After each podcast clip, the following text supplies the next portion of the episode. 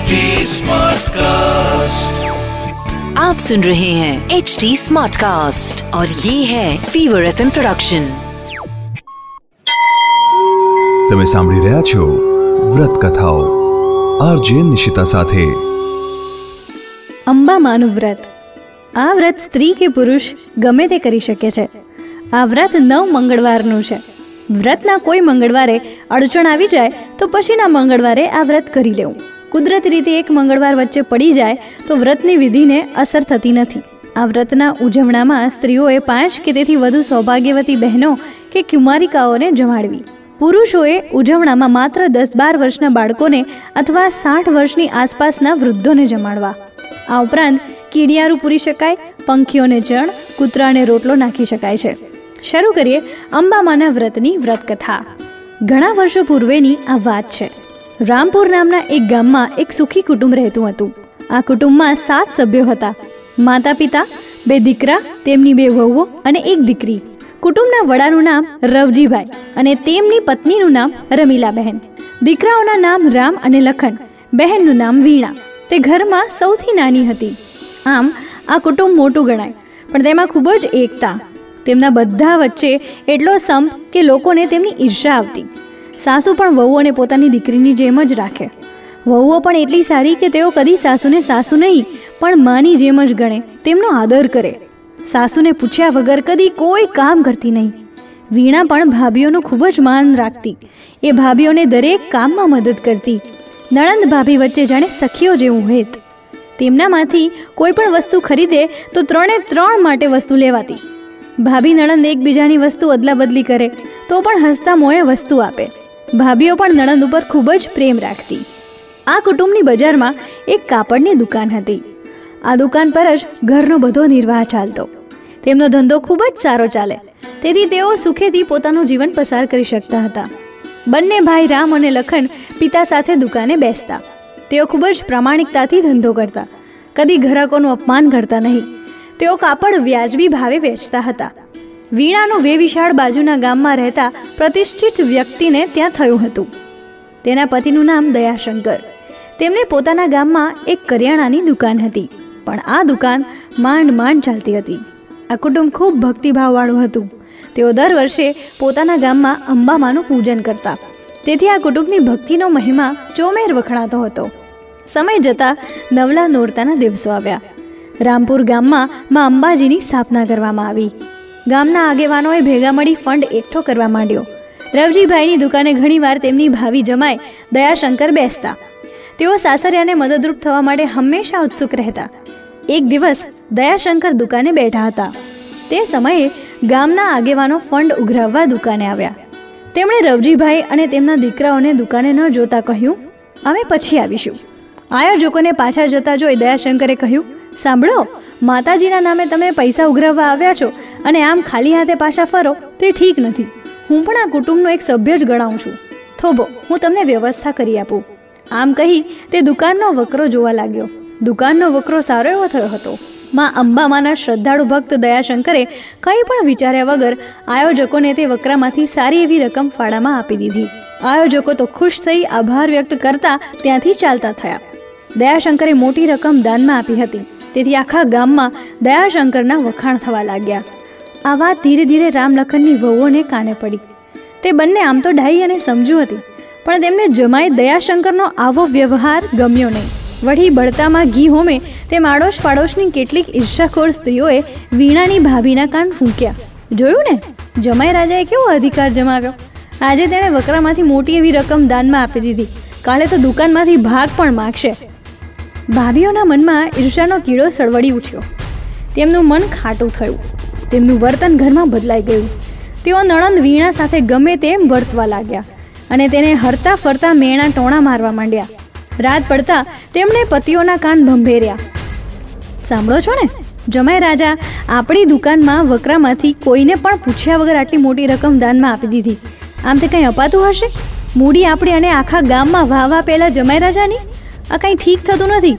જાગજો, નહીંતર આ ઘરમાં તમારું કંઈ વળશે નહીં.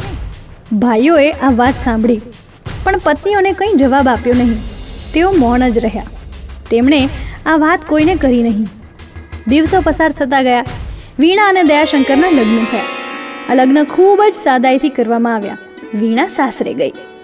સમય જતાં વીર પસલીનો દિવસ આવ્યો. વીણા અને જમાઈ દયાશંકર ઘર આંગણે પધાર્યા. બહેને ભાઈને હેતપૂર્વક રાખડી બાંધી. ભોજનનો સમય થતાં બધા સાથે હેતથી જમ્યા. પરંતુ જ્યારે બેન બનેવીને વિદાય આપવાની ઘડી આવી, ત્યારે કોઈકની ચઢાવેલી ભાભીઓએ મેણાટોણાનો વરસાદ શરૂ કરી દીધો. ધીર ગંભીર થયેલી વીણાથી સામે ઉત્તર અપાઈ ગયો. પરિણામે વાત વણસી ગઈ. સાન સામે બોલવાનું થયું, ભાઈઓ પણ જોડાઈ ગયા. ભાઈઓએ કહ્યું, અંબા માતાની સ્થાપનામાં તમે જમાઈ રાજ ઉઠીને અમારી મહેનતની કમાઈ દાનમાં ઉડાવી દીધી અને તે પણ ઘરના કોઈને પૂછ્યા વગર, આ તમે ઠીક કર્યું નહીં. આવા ટાણા તો છાશ વારે આવતા જ રહે છે. આવી રીતે દાનમાં પૈસા આપતા રહીએ તો આપણે ઘરબાર વગરના થઈ જઈએ. કઈ માતાજી પ્રગટ થઈને આપણું ઘર ચલાવવા નહીં આવે. તમારે થોડો સંયમ રાખી દાનની રકમ આપવી જોઈએ. દયાશંકર તો આવા કડવા વેણ સાંભળી ડઘાઈ જ ગયો. તેને તો ખબર પણ નહોતી કે આ વાત આવી વણસી જશે.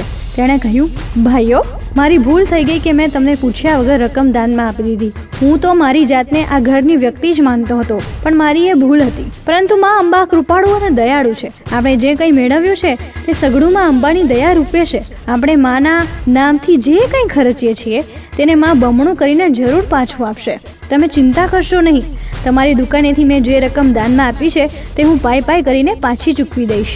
આમ કહી, વીણા અને દયાશંકર તો પોતાના ગામ તરફ ચાલતા થઈ ગયા દયાશંકરને તો આખી રાત ઊંઘ આવી નહીં.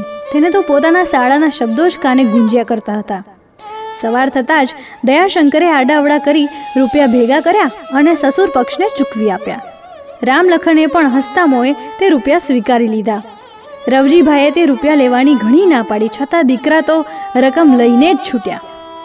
સમય પસાર થતો ગયો. વીણાએ હવે પિયર આવવાનું ઓછું કરી દીધું. એક દિવસ અચાનક હૃદય રોગના હુમલાથી રવજીભાઈનું દુઃખદ મૃત્યુ થયું. તેમના અવસાન બાદ રામલખને દુકાનનો બધો વહીવટ સંભાળી લીધો. સમય બદલાતો ગયો. તેમની પડતીના દિવસો શરૂ થયા. દુકાનની ઘરાકી ધીરે ધીરે તૂટતી ગઈ. સમય જતાં દુકાનની આવક સાવ તળિયે બેઠી. અંતે દુકાન વેચીને ઘરનું ગુજરાન ચલાવવાનો સમય આવ્યો. તેમને હવે પારકી દુકાનમાં મહેનત મજૂરી કરવાનો વારો આવ્યો. તેઓ આખો દિવસ સખત મજૂરી કરે ત્યારે તેમને માંડ પેટ પૂરતું ખાવા મળે. એવામાં વળી વિધવા માએ પણ આ ફાની દુનિયાને છોડી તેમના માથે તો જાણે આભ તૂટી પડ્યું. માતા પિતાના મૃત્યુ બાદ તેઓ સાવ ભાંગી ગયા. વળી લગ્નના ઘણા વર્ષો વીતી ગયા હતા છતાં તેઓ સંતાન સુખથી વંચિત હતા. તેમને આ ગામ ઉપરથી મન ભારે થઈ ગયું. તેમણે પતિઓને બીજે ગામે જઈ વસવાટ કરવાનું કહ્યું. ત્યાં જઈ આપણે ચારે જણ મહેનત કરીશું અને પછી આપણું ગુજરાન ચલાવીશું. પત્નીની વાત તેમને ગળે ઉતરી. તેઓ બીજા ગામે જવા પગપાળા નીકળી પડ્યા. તેઓ ચાલતા ચાલતા ખૂબ જ થાકી ગયા. તળાવની પાસે તેમની નજરે એક મકાન પડ્યું. ચારેય જણા આ મકાનની પાસે પહોંચી ગયા અને બોલ્યા, અંદર કોઈ છે કે નહીં? થાકેલા વટે માર્ગુને પાણી આપશો? અંદરથી એક વૃદ્ધ ડોશીમાં બહાર આવ્યા. તેમણે કહ્યું, પધારો. તમે થાકેલા અને દુઃખી લાગો છો. અંદર આવો. હું તમને ઠંડુ અને શીતળ જળ આપું. અહીં મંદિર પણ છે. હું મંદિરમાં પૂજા પાઠ કરું છું. તમે જમીને જજો. વૃદ્ધ માજીની વાત સાંભળી ચારે રાજી રાજી થઈ ગયા. તેઓ ઘરમાં ગયા. માજીએ તેમને ઠંડુ પાણી પાયું. પછી ભાઈઓને આરામ કરવા માટે બહાર ખાટલો ઢાળી દીધો અને પોતે જમવા માટે રસોઈ બનાવવા બેઠા. ભાભીઓ તેમને મદદ કરવા ગયા. ત્યારે માજી બોલ્યા, દીકરીઓ, તમે ખૂબ થાકી ગયા લાગો છો. હું જાતે જ રસોઈ બનાવી દઈશ. તમે તમારે આરામ કરો. આમ કહી માજીએ તેમને એક પાથરનું પાથરી આરામ કરવા કહ્યું. પછી ડોશીમાં તો ઝટપટ રસોઈ કરવા લાગ્યા. થોડી વારમાં તો દાળ, ભાત, શાક, પૂરી, દૂધભાગ, ભજીયા, પાપડ, અથાણા, ભરેલા મરચા બનાવી થાળીઓ તૈયાર કરી. પછી તેમણે ચારેય જણને ઉઠાડી જમવા બેસાડ્યા. વૃદ્ધ માજીએ થાળીઓ પીરસી. થાળીઓમાંનું ભોજન જોઈ ભાભીઓને તો ઘણી નવાઈ લાગી. થોડી વારમાં તો માજીએ આઠ આટલી વાનગીઓ બનાવી દીધી. વળી આવા નિર્જન વાતાવરણમાં આ બધી મોંઘા ભાવની વસ્તુ કેમ કરીને બનાવ્યા તેઓ બે ત્રણ મિનિટ સુધી તો વિચારતા જ રહી ગયા. પણ વૃદ્ધ ડોશીમાનો રૂવાબ જોઈ તેઓ કંઈ પૂછી જ ના શક્યા. વૃદ્ધ માજીએ ચારેયને પ્રેમથી જમાડ્યા. આખા દિવસનો થાક અને વળી ઘણા દિવસે મનગમતું ભોજન જોઈ તેઓ પેટ ભરીને જમ્યા. પછી તેઓ ખાટલે જઈને સૂઈ ગયા. સવાર થતાં મોટા ભાઈ પહેલા જાગ્યા. તેમણે બધાને ઉઠાડ્યા અને કહ્યું, તમે બધા મારી વાત ધ્યાનથી સાંભળો. રાત્રિના સમયે મને એક સ્વપ્ન આવ્યું હતું અને તેમાં પેલા ડોશીમાં દેખાયા. તેઓ જાણે સાક્ષાત અંબામાં હોય તેમ લાગતું હતું.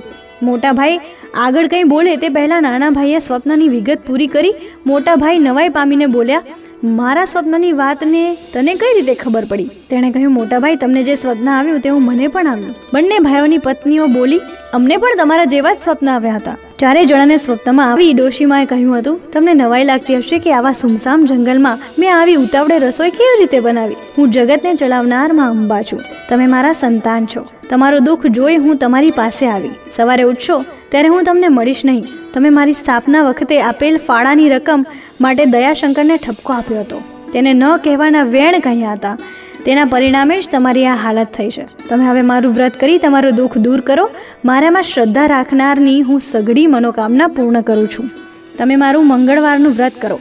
દર મંગળવારે સાંજના સમયે એટલે કે સૂર્યાસ્ત પછી મારી છબી સામે ચોખ્ખા ઘીનો એક વાટવાળો દીવો કરો. અગરબત્તી મળે તો જરૂર કરવી. કાજુ સિંગદાણાનો પ્રસાદ કરી તેને ઢાંકી માની છબી સમક્ષ મૂકવો. જળના કુંભની સ્થાપના કરવી. માતાજીને કંકુનો ચાંદલો કરવો. પછી આદ્ય શક્તિની આરતી ગાવી. મારી વ્રત કથા સાંભળવી અને લોકોને પણ સંભળાવવી. શ્રદ્ધાપૂર્વક નવ મંગળવાર કરી છેલ્લા મંગળવારે નવ વાટવાળો દીવો કરવો. આ વ્રતનું ફળ અવશ્ય મળે છે. નવમા મંગળવારે પણ વાર્તા વાંચવી. નવ વાટના દીવાની આરતી ગાવી. આદ્યશક્તિ શ્રી અંબામાની જય. એમ નવ વાર શ્રદ્ધાપૂર્વક બોલવું ત્યારબાદ હથેળીમાં જળ લઈને ત્રણ વાર પ્રદક્ષિણા કરીને થોડું થોડું જળ છાંટવું હાજર રહેલા ભક્તોને તે ચરણામૃત તરીકે આપી શકાય. ત્યાર પછી પાંચ કે તેથી વધુ સૌભાગ્યવતી કે કુમારિકાઓને બોલાવી. તેમને ઉત્તમ ભોજન જમાડવું. ભોજનમાં દૂધપાક બટાકાની સૂકી ભાજીનું શાક, તુવેર દાળ, ભાત, ભીંડાનો સંભાર્યો પાપડ, અથાણા વગેરે. દરેક બહેનને ચાંદલો કરી વ્રતકથાની પુસ્તિકા ભેટમાં આપવી. તેના કારણે અન્ય બહેનો પણ વ્રત કરવા પ્રેરાશે. તે સઘળાનું ફળ અવશ્ય મળવાનું છે. હે વહુઓ, તમે શ્રદ્ધાભાવથી મારું વ્રત કરજો. તમે ચારે જણા ઉઠી પૂર્વ દિશા તરફ આગળ વધશો, ત્યારે તમને ચૂંદડી નારિયેળ મળશે. જો આમ થાય તો માનજો કે મારી વાત એકદમ સાચી છે. આમ કહી અંબામાં અદ્રશ્ય થઈ ગયા. ચારે જણા ઉઠીને ઘરમાં જોયું તો વૃદ્ધ ડોશીમાં હતા નહીં. ઘરમાં કંકુના પગલાં પડેલા હતા. ચારેય જણાએ કંકુ પગલાંને પગે લાગી પૂર્વ દિશા તરફ ચાલવા લાગ્યા. રસ્તામાં તેમને ચુંદડી અને નારિયેળ મળ્યા. પછી તેઓ બીજા ગામમાં પહોંચ્યા. તેમણે રસ્તામાં અંબામાનું વ્રત કરવાનો સંકલ્પ કરી લીધો. તેને કારણે બીજા ગામમાં પહોંચતા જ તેમને સારી જગ્યાએ નોકરી મળી ગઈ અને રહેવા માટે એક ઠેકાણું પણ મળી ગયું. બંને ભાભીઓએ અંબા માતાનું શ્રદ્ધાપૂર્વક વ્રત કર્યું. ત્યારબાદ ભાઈઓને નોકરીમાંથી ધીરે ધીરે પોતાની કાપડની દુકાન પણ કરી લીધી. બંને ભાભીઓ માતાજીનું વ્રત દર વર્ષે એકવાર કરવા લાગી. ધીરે ધીરે તેમનું નસીબ ચમકવા લાગ્યું. હવે તેઓ કાપડના મોટા વેપારી બની ગયા. અંબામાની કૃપાથી તેમના દુઃખના દિવસો પૂરા થયા અને તેમના જીવનમાં સુખની લહેર આવી. થોડા વર્ષો બાદ તેઓ ફરી તે સ્થળે ગયા અને ત્યાં માતાજીનું ભવ્ય મંદિર બંધાવ્યું. આવ્યું. ત્યાં દર્શન કરવાથી ઘણા બધા લોકોની મનોકામના પૂરી થાય છે. હે વંદનીય પરમ કૃપાણુ અંબામાં, તમે જેવા આ ભાઈ ભાભીઓને ફળ્યા, તેવા આવ્રત કરનાર, સાંભળનાર સૌને ફળજો. અસ્તુ. અસ્તુ. આવી જ બીજી વ્રત કથાઓ તમે સાંભળી શકશો એચટી સ્માર્ટકાસ્ટ ડોટ કોમ પર અને બીજા લીડિંગ ઓડિયો પ્લેટફોર્મ્સ પર. ફીવર એફએમ ઓફિશિયલ ના નામથી તમે અમને સોશિયલ મીડિયા પર પણ મળી શકશો. ઇન્સ્ટાગ્રામ ફેસબુક અને ટ્વિટર પર મારી સાથે ટચમાં રહેવા માટે આરજે નિશિતા નામથી સર્ચ કરજો. For more podcast log on to H T Smartcast dot com और सुनो नए नज़रिए से। सांभी रहा छो व्रत कथाओ। કથાઓ આરજે નિશિતા आप सुन रहे हैं एच टी स्मार्ट कास्ट और ये था fever F production H Smartcast